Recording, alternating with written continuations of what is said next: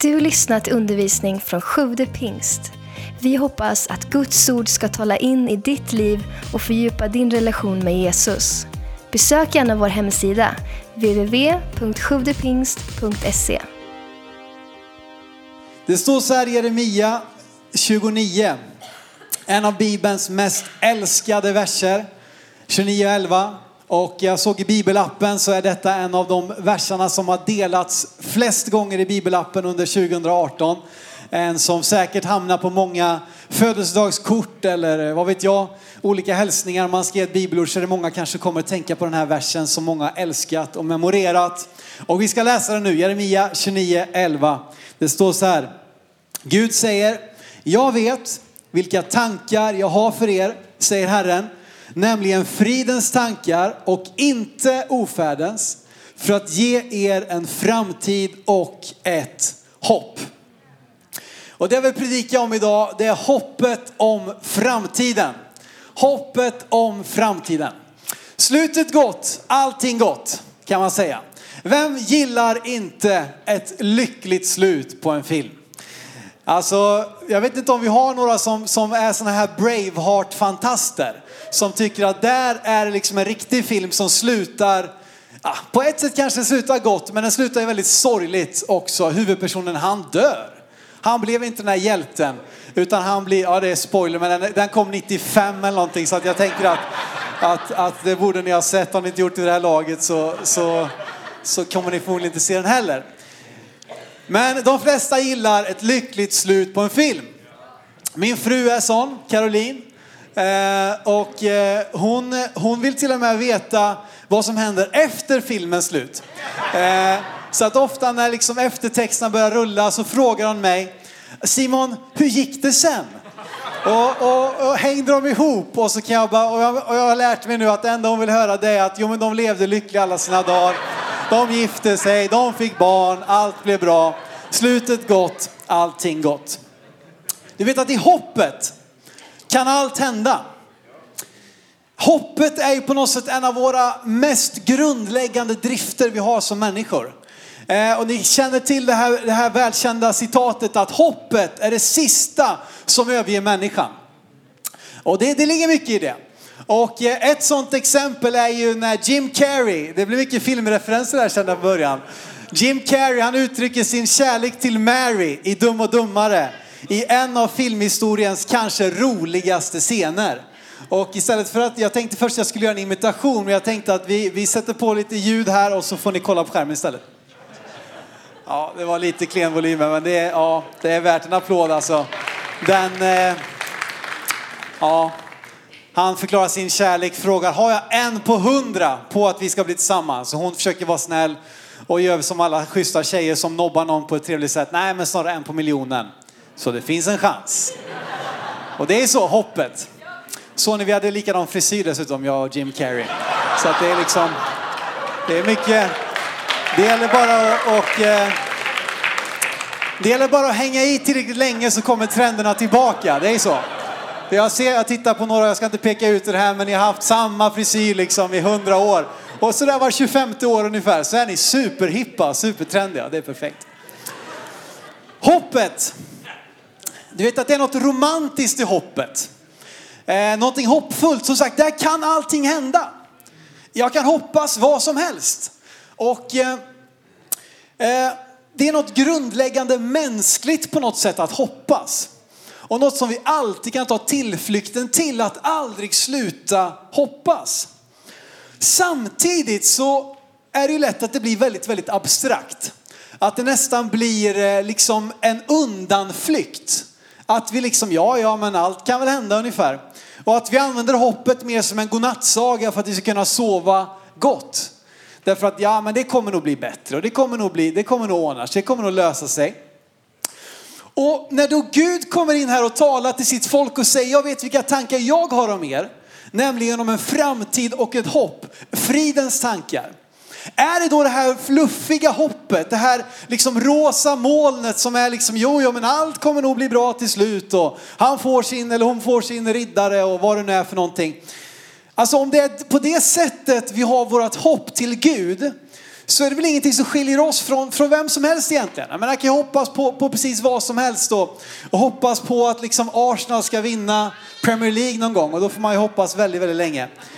Men, eller Tottenham ska vi inte ens prata om. Ehm, och Liverpool brukar sumpa det mesta. Till slut finns det bara en mästare som har vunnit flest gånger Premier League och det är ju Man United. 20 gånger har de vunnit. Men om det bara är den typen av hopp, liksom, ja, men vi får väl hoppas att det blir bra. Vi får väl hoppas att det löser sig. Eller jag hoppas att jag ska bli miljonär och att jag ska vinna på Lotto. Vi var ute på stan en gång för några år sedan och vi hade en liten filmklipp och jag, och Sven vi hade lite sån nostalgitripp här och kollade på de här klippen här. Och, och jag vet inte om vi kollade på just det, men då var det i alla fall en tjej där, hon liksom, jag hoppas att jag vinner en miljon på Lotto. Och så, ja men brukar du köpa någon lott där, frågar jag. Nej. Alltså, du vet att om det är den typen av hopp, då är det inte mycket att ha. Men Bibelns typ av hopp, Guds hopp som han lovar sitt folk Jeremia 29 och som hela Bibeln är ju hoppets bok på något sätt. Kärnan i Bibeln är tro, hopp och kärlek. Och hoppet som det talar om är någonting mycket, mycket starkare. Det hoppet som Bibeln har, har en fastare grund och en mycket starkare garanti som är grundat i vem Gud själv är. Det är honom vi ska hoppas till. Det är han som sätts på prov i det här hoppet. Det är han som är våran säkra tillflykt. Det är han som är garantin. Det är han som är hoppets både garant och upphovsman. Och Bibelns hopp är kopplat till tro. Bibelns hopp är inte bara vi hoppas att det blir bättre väder. Bibelns hopp handlar om tro. Och Bibelns tro stavas hopp. Tro stavas hopp. Jag ska visa det för dig i Hebreerbrevet 11 och vers 1. Och som sagt, vi måste sudda bort den här, den här bilden av hopp som någonting luddigt, någonting fluffigt, någonting allt kan hända. Utan här är det någonting starkare, någonting djupare. Och Hebreerbrevet 11 och 1 säger så här. Tron är en övertygelse. Om vad då? Jo, det man hoppas. En visshet om ting som man inte ser. Tro vet du, det vrider runt vårt fokus till det som ännu inte är. Istället för det som bara nu är. Tron ser längre, tron ser bortom, tron ser det som kan bli, tron ser potentialen och inte bara på ett sätt som att vi får hoppas att, att det löser sig, utan ser det att det där kommer bli en verklighet. Det där kommer att ske. Gud har sagt det, han har lovat det, han kommer att stå fast. Löftena de gäller och löftena de håller. Så att när Gud säger att jag vet vilka tankar jag har för er, nämligen om ett hopp en framtid och ett hopp så är det en säker garant. Det är ett ankare, det är en fast punkt som vi kan leva våra liv i. Du vet att det här med tro då, att, att gå miste om tro, du vet vi kan gå igenom livet missnöjda för att vi bara litar på det som redan är. Vi ser inte det som skulle kunna bli. Och ännu värre så hoppas vi, vi har ofta mer tro på det förgångna än på framtiden. Det är någonting djupt tragiskt när kristna och Guds församling har blivit mer berömda och kända för att beskydda dåtiden än att vara med och skapa framtiden. Att vi är mer överlåtna till och vi har bara vår tro till det som har varit. Medan tro handlar om hopp. Och hopp vet du, Hopp existerar bara i framtiden. Därför att när vi hoppas på det som har varit, när vi hoppas på det förgångna, det kallas att ångra sig. Att vi bara liksom, ja, det var bättre förr och tänk om det bara kunde bli som det en gång var. Det kommer aldrig bli som det en gång var. Därför att en sak som är säker, någon har sagt att det enda som är konstant det är förändring. Frågan är om vi formar den där förändringen, om förändringen bara formar oss och så driver vi som, en, som ett båt utan roder ungefär. Men att vi bara litar på det som redan är eller det som har varit kan göra att vi fortsätter hålla fast vid ett jobb som vi avskyr.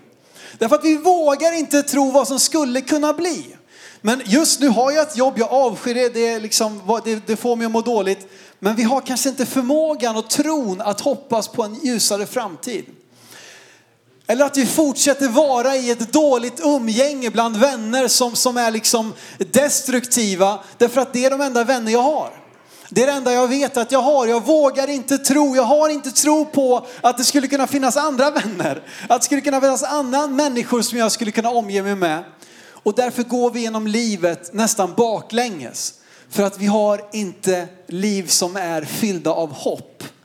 Och inte bara vilket hopp som helst som är trosfyllt hopp. Vi är skapade att sätta vårt hopp till framtiden. Och nu handlar inte det här om att vi inte ska stå upp för vad Jesus gjorde en gång för alla på korset. Jag hoppas att ni förstår det.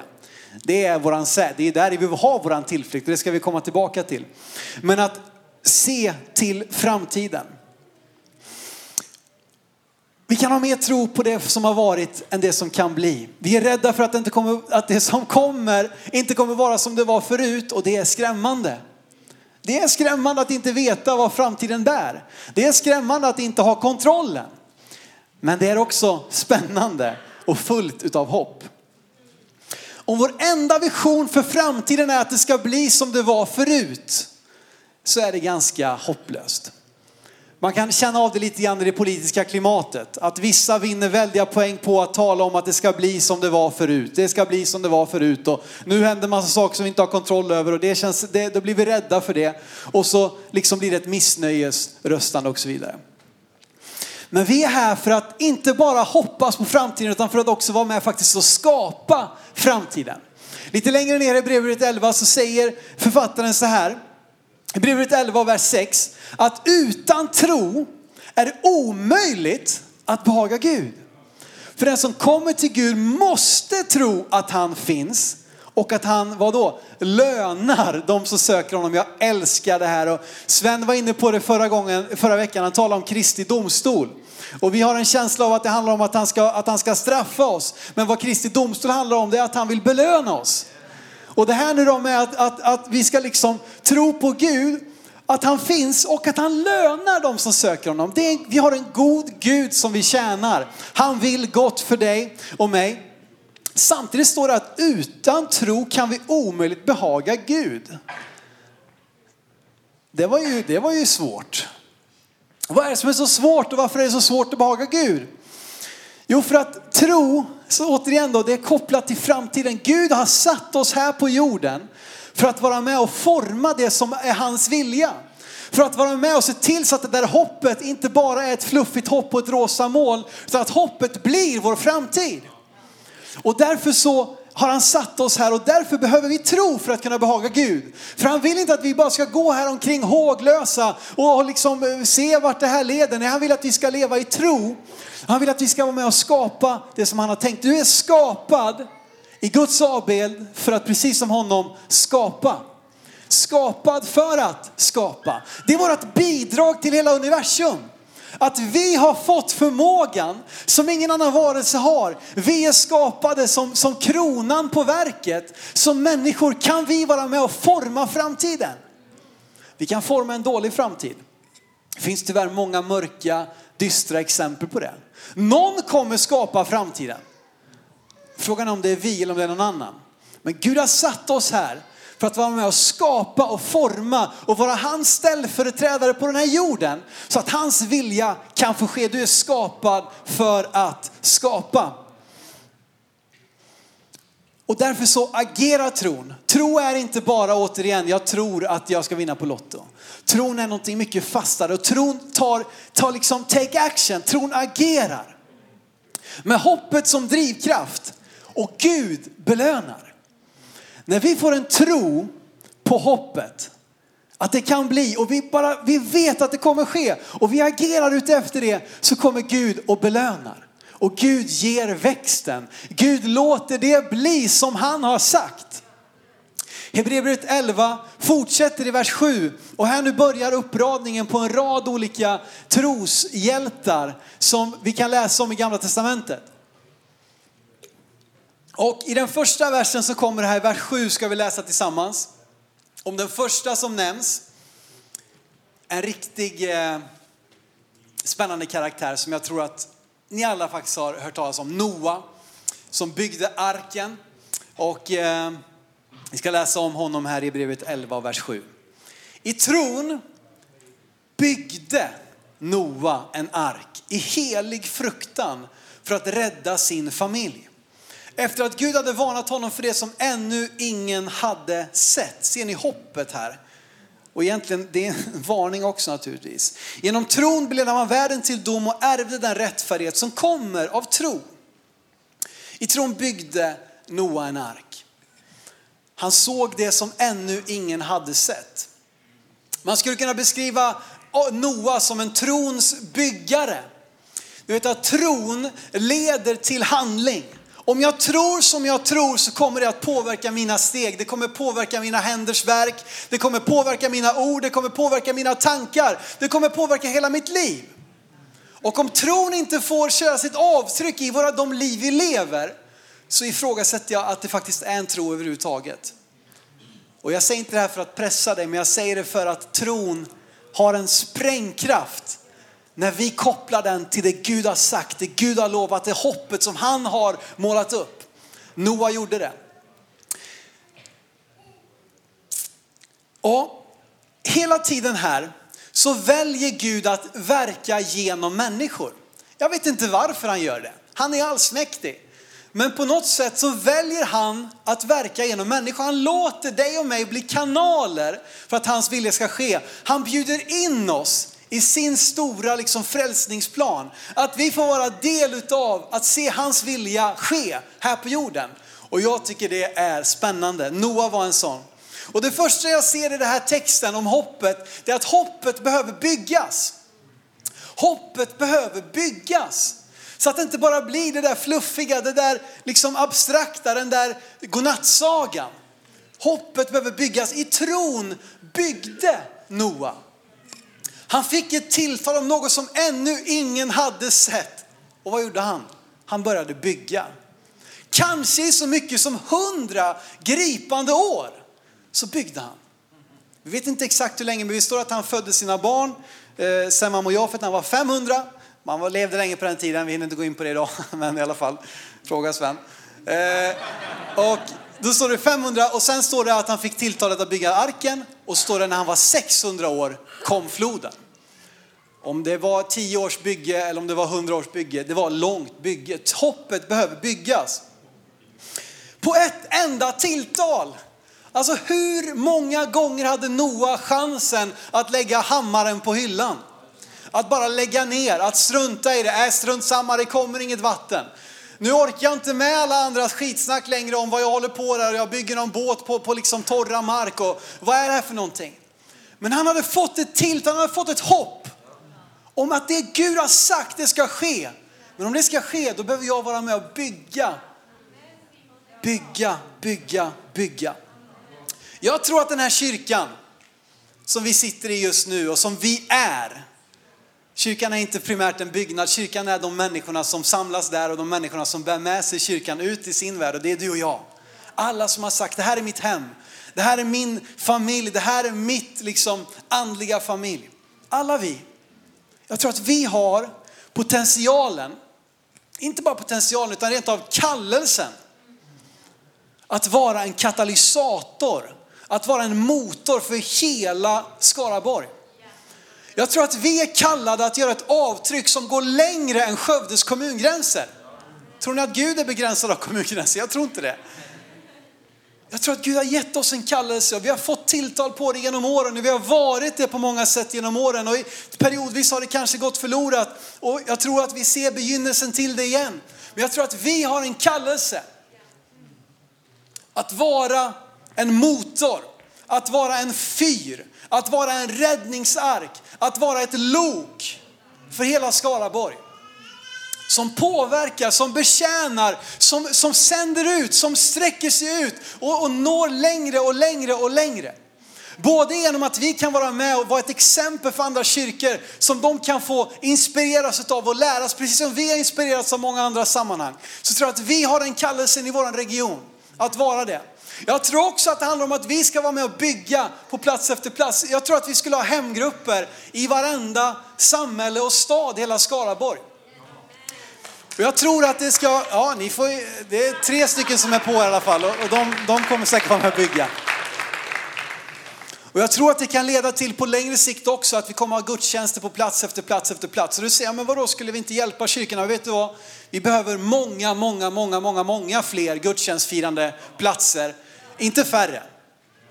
Vi ska göra allting i god relation, med liksom en höghet, med ödmjukhet, med kärlek. Men jag tror att det är vad Gud vill att vi ska göra. När jag var i gymnasieåldern så gick jag över Hertig Johans torg här borta. Från min lägenhet på eh, Östermalm, där jag bodde under gymnasiet, så gick jag som så ofta vägen upp här till kyrkan. Och när jag går där över det här torget så upplever jag ett av mitt livs starkaste tilltal, eller kanske det, ja, om man inte räknar med liksom när andra kanske har talat ut saker över mig, skulle jag säga att det är det personligt starkaste tilltalet jag har fått hela mitt liv.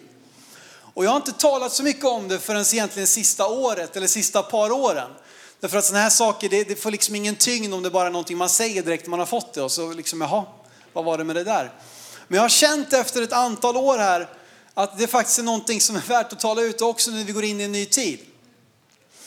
När jag gick där så upplevde jag att Gud sa ungefär så här.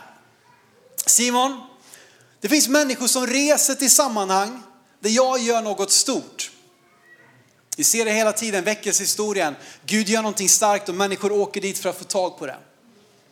Men så fortsatte tilltalet och Gud sa, och så finns det de som bygger sådana sammanhang som andra vill komma och vara en del utav. I det här så upplevde jag som att det var en fråga. Vilket av det här vill du göra Simon? Jag tror att Gud kunde välsigna både och. Jag tror att det är så med Gud. Jag tror inte han bara har en plan. Jag tror att han välsignar oss där vi går bedjande fram. Men jag kände direkt i mitt hjärta att jag vill bygga en sån plats. Jag vill bygga en sån plats. Gud, använd mig. Och det där tilltalet, det har gjort att vi aldrig har kunnat lämna Skövde. Och jag säger inte det här för att manipulera fram någonting, men jag säger det för att visa att det här är ingen häftig grej och nästa steg på karriärstrappan och så vidare. Men jag säger det för att det är det jag tror att Gud har sagt. Jag vet inte hur det ska gå till, jag vet inte hur det ska se ut, jag vet inte allt som kommer ske. Jag har ingen femårsplan, tioårsplan, femtonårsplan. Men jag vet att Gud har sagt någonting. Under de här åren, faktum är att det faktiskt tio år sedan jag fick möjligheten att börja som ungdomspastor här i höst. Sen har det varit olika uppgifter genom vägen. Och Sven och Vicky kom hit och det har varit en resa. Men det är inte så att det inte har funnits erbjudanden att göra någonting annat. Det är inte så att det inte finns erbjudanden att göra någonting annat. Men hela tiden så har jag bara känt att det där sa Gud, att jag skulle bygga någonting. Och som Martin brukar säga, T-sak gäller. Och så är det. Jag vet inte, Gud kanske inte kommer säga någonting mer hela mitt liv. Eller ja, hoppas det. Något litet i alla fall. Kan väl smsa ibland och sådär. Skriva grattis på Facebook och sådär. Jag hoppas Gud vill säga mer, men kanske inte något mer som handlar om inriktningen för våra liv. Men då vill jag vara som Noa. Bygga. Bygga. Bygga. Bygga. Jag har lyssnat på många människor som bär på stora hopp i sina liv. Jag lyssnar på många människor som kan gå igång och tända på en idé och driva igenom ett projekt och, och liksom sätta spaden i jorden och så liksom göra någonting. Sen blir det inte så mycket mer för att det gick inte så snabbt som man hade hoppats. Och kanske att det går bättre om jag sticker hit då. kanske ska jag flytta till det här stället då. jag ska nog byta till den kyrkan. Nej, nu är det bättre pastor här, han predikar mycket, mycket bättre. Vi går hit.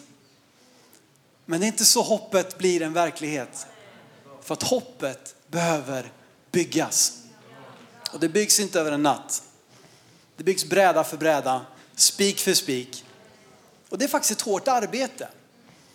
Ibland tror jag att vi har blivit lite fatalistiska, så att vi, vi tror att vad fatalism betyder är att ja, men, om det är Guds vilja så kommer det ske.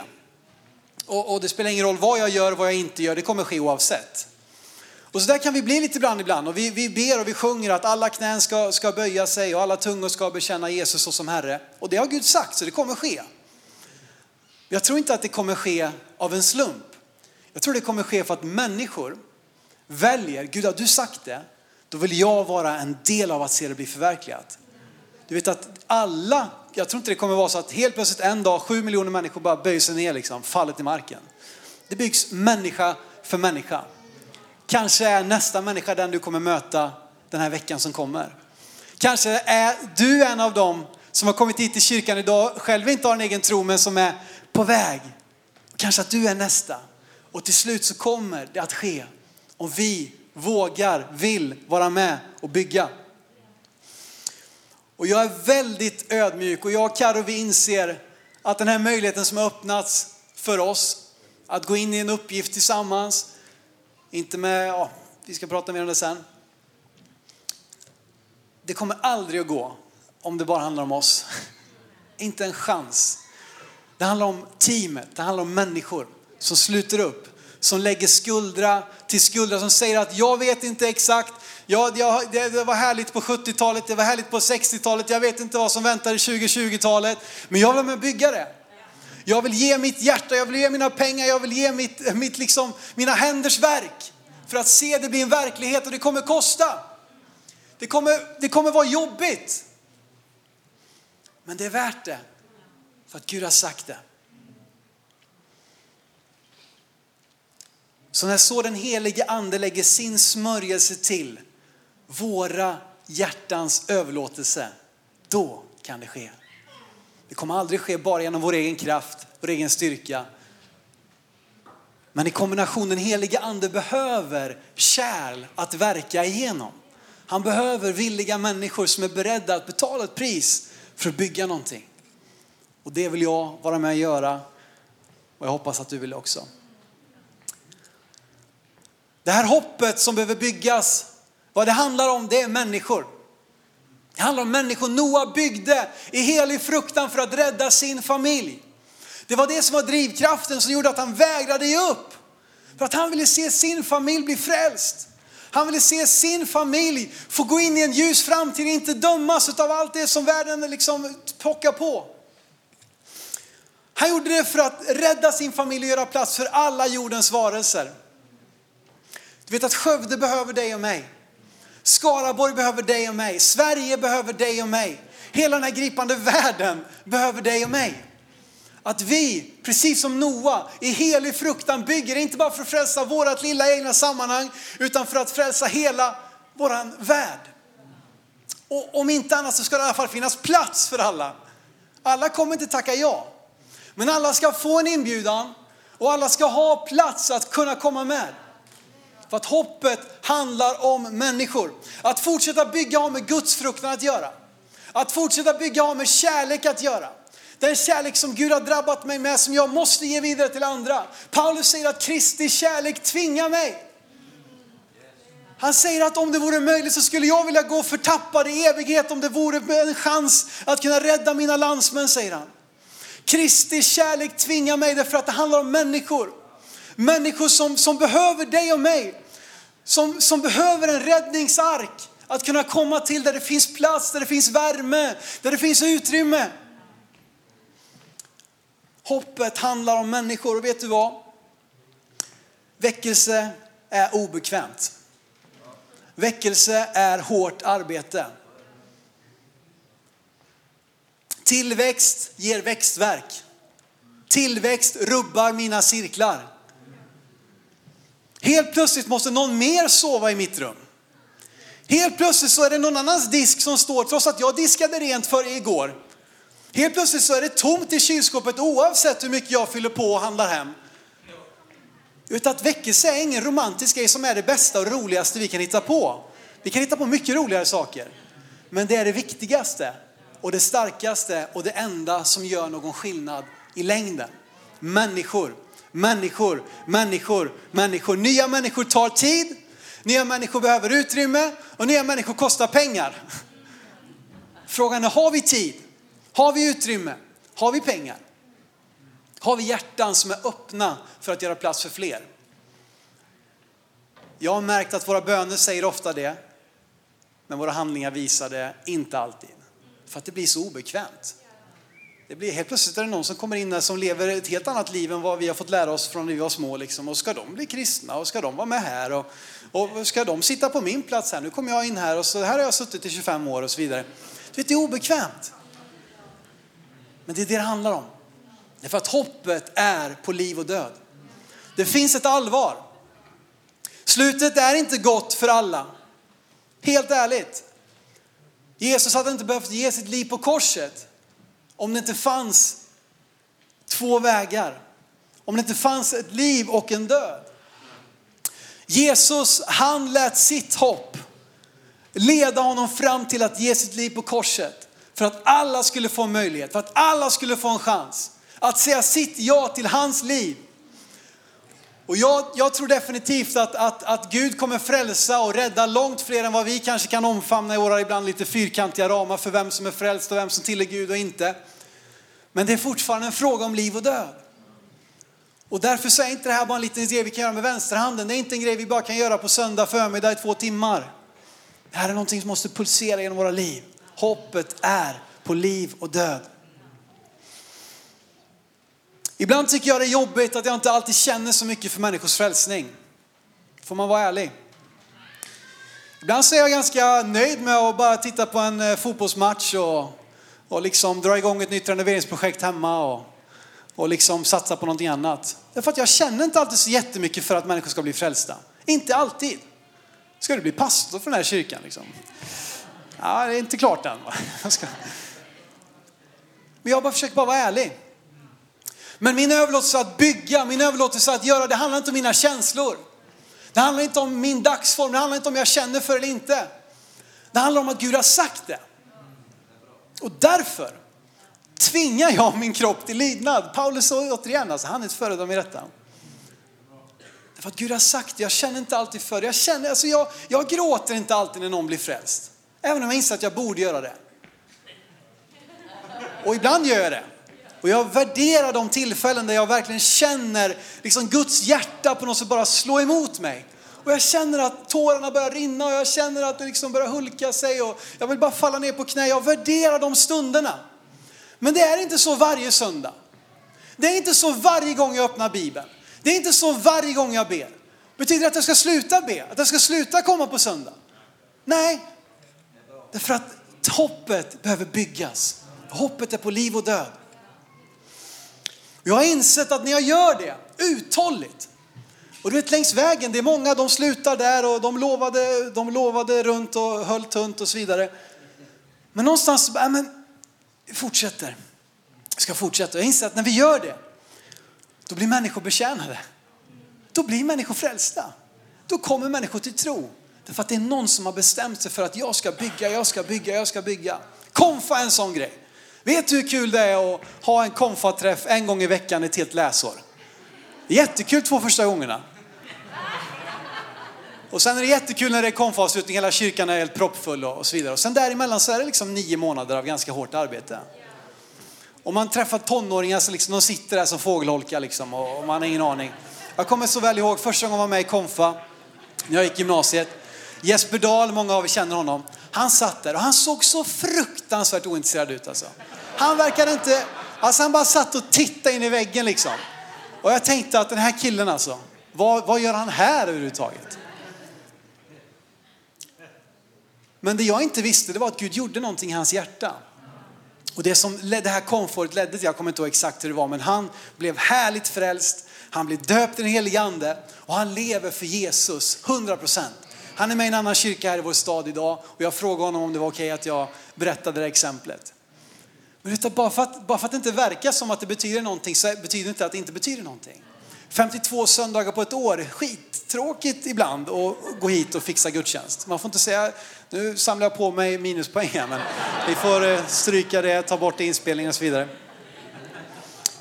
Nej, men det spritter inte benen varje söndag morgon. Det gör inte det. Studsa inte upp. Särskilt sedan de senaste sju månaderna. När det har kommit en liten krabat in i vårt liv. Och ställer till det. Och eh, Marcus upplyste för mig här innan att två timmar mindre sömn per dygn, det blir 30 dagar på ett år. Ja, så är det. Men vet du vad det är värt det? Och när vi varje gång dyker upp, välkomnar människor, tänder lamporna, sätter på ljudet, kokar kaffet, öppnar dörrarna, leder i lovsång, ber tillsammans, predikar Guds ord. Så är det en till människa. Nästan varje söndag är det någon som ger respons på pressinbjudan. Nästan varje söndag. Varför då? För att det är någon som har sagt att jag kommer inte bara komma var fjärde söndag när jag känner för det, när de rosa molnen liksom skiner över kyrkan och inget regn. Är det är regn idag, nej jag stannar hemma. Nej det är, liksom, det är mycket idag, det är Vasaloppet idag. Nej det är det här, nej det är står där ute och behöver servas. Alltså nej, vi är överlåtna och bygga, bygga, bygga för att det är på liv och död. Det är på liv och död. Det viktigaste av allt är att hoppet är förankrat i Jesus själv. Hoppet är förankrat i Jesus själv. Hebreerbrevet 7, vers 18 till 20.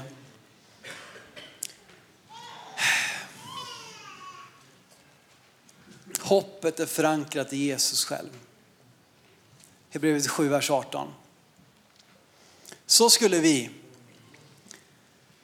genom två orubbliga uttalanden där Gud omöjligt kan ljuga få en kraftig uppmuntran. Vi som har sökt vår tillflykt i att hålla fast vid det hopp vi har framför oss. Detta hopp har vi som ett tryggt och säkert själens ankare som når innanför förhänget Dit gick Jesus in och öppnade vägen för oss. När han blev överstepräst för evigt på samma sätt som Melkisedek. Det här hoppet har vi fått en kraftig uppmuntran i. Orubbliga uttalanden som Gud omöjligt kan ljuga i. Nämligen att Jesus har banat en väg. Jesus har gett sitt liv för att hela mänsklighetens synd skulle utraderas, utplånas en gång för alla. Och att alla människor som säger sitt ja till Jesus skulle få möjlighet att göra det. Och att det då är fullbordat, det är betalat. Det är cashat. Det är ingen kredit. Vi behöver inte ta något bolån. Gud, får jag bli frälst? Vi får se vad du har för kreditvärdighet. Det är betalat, det är klart. Ska vi stå upp tillsammans hela kyrkan? Tack för att du lyssnat. Glöm inte att du alltid är välkommen till vår kyrka. Du hittar mer info på www.sjodepingst.se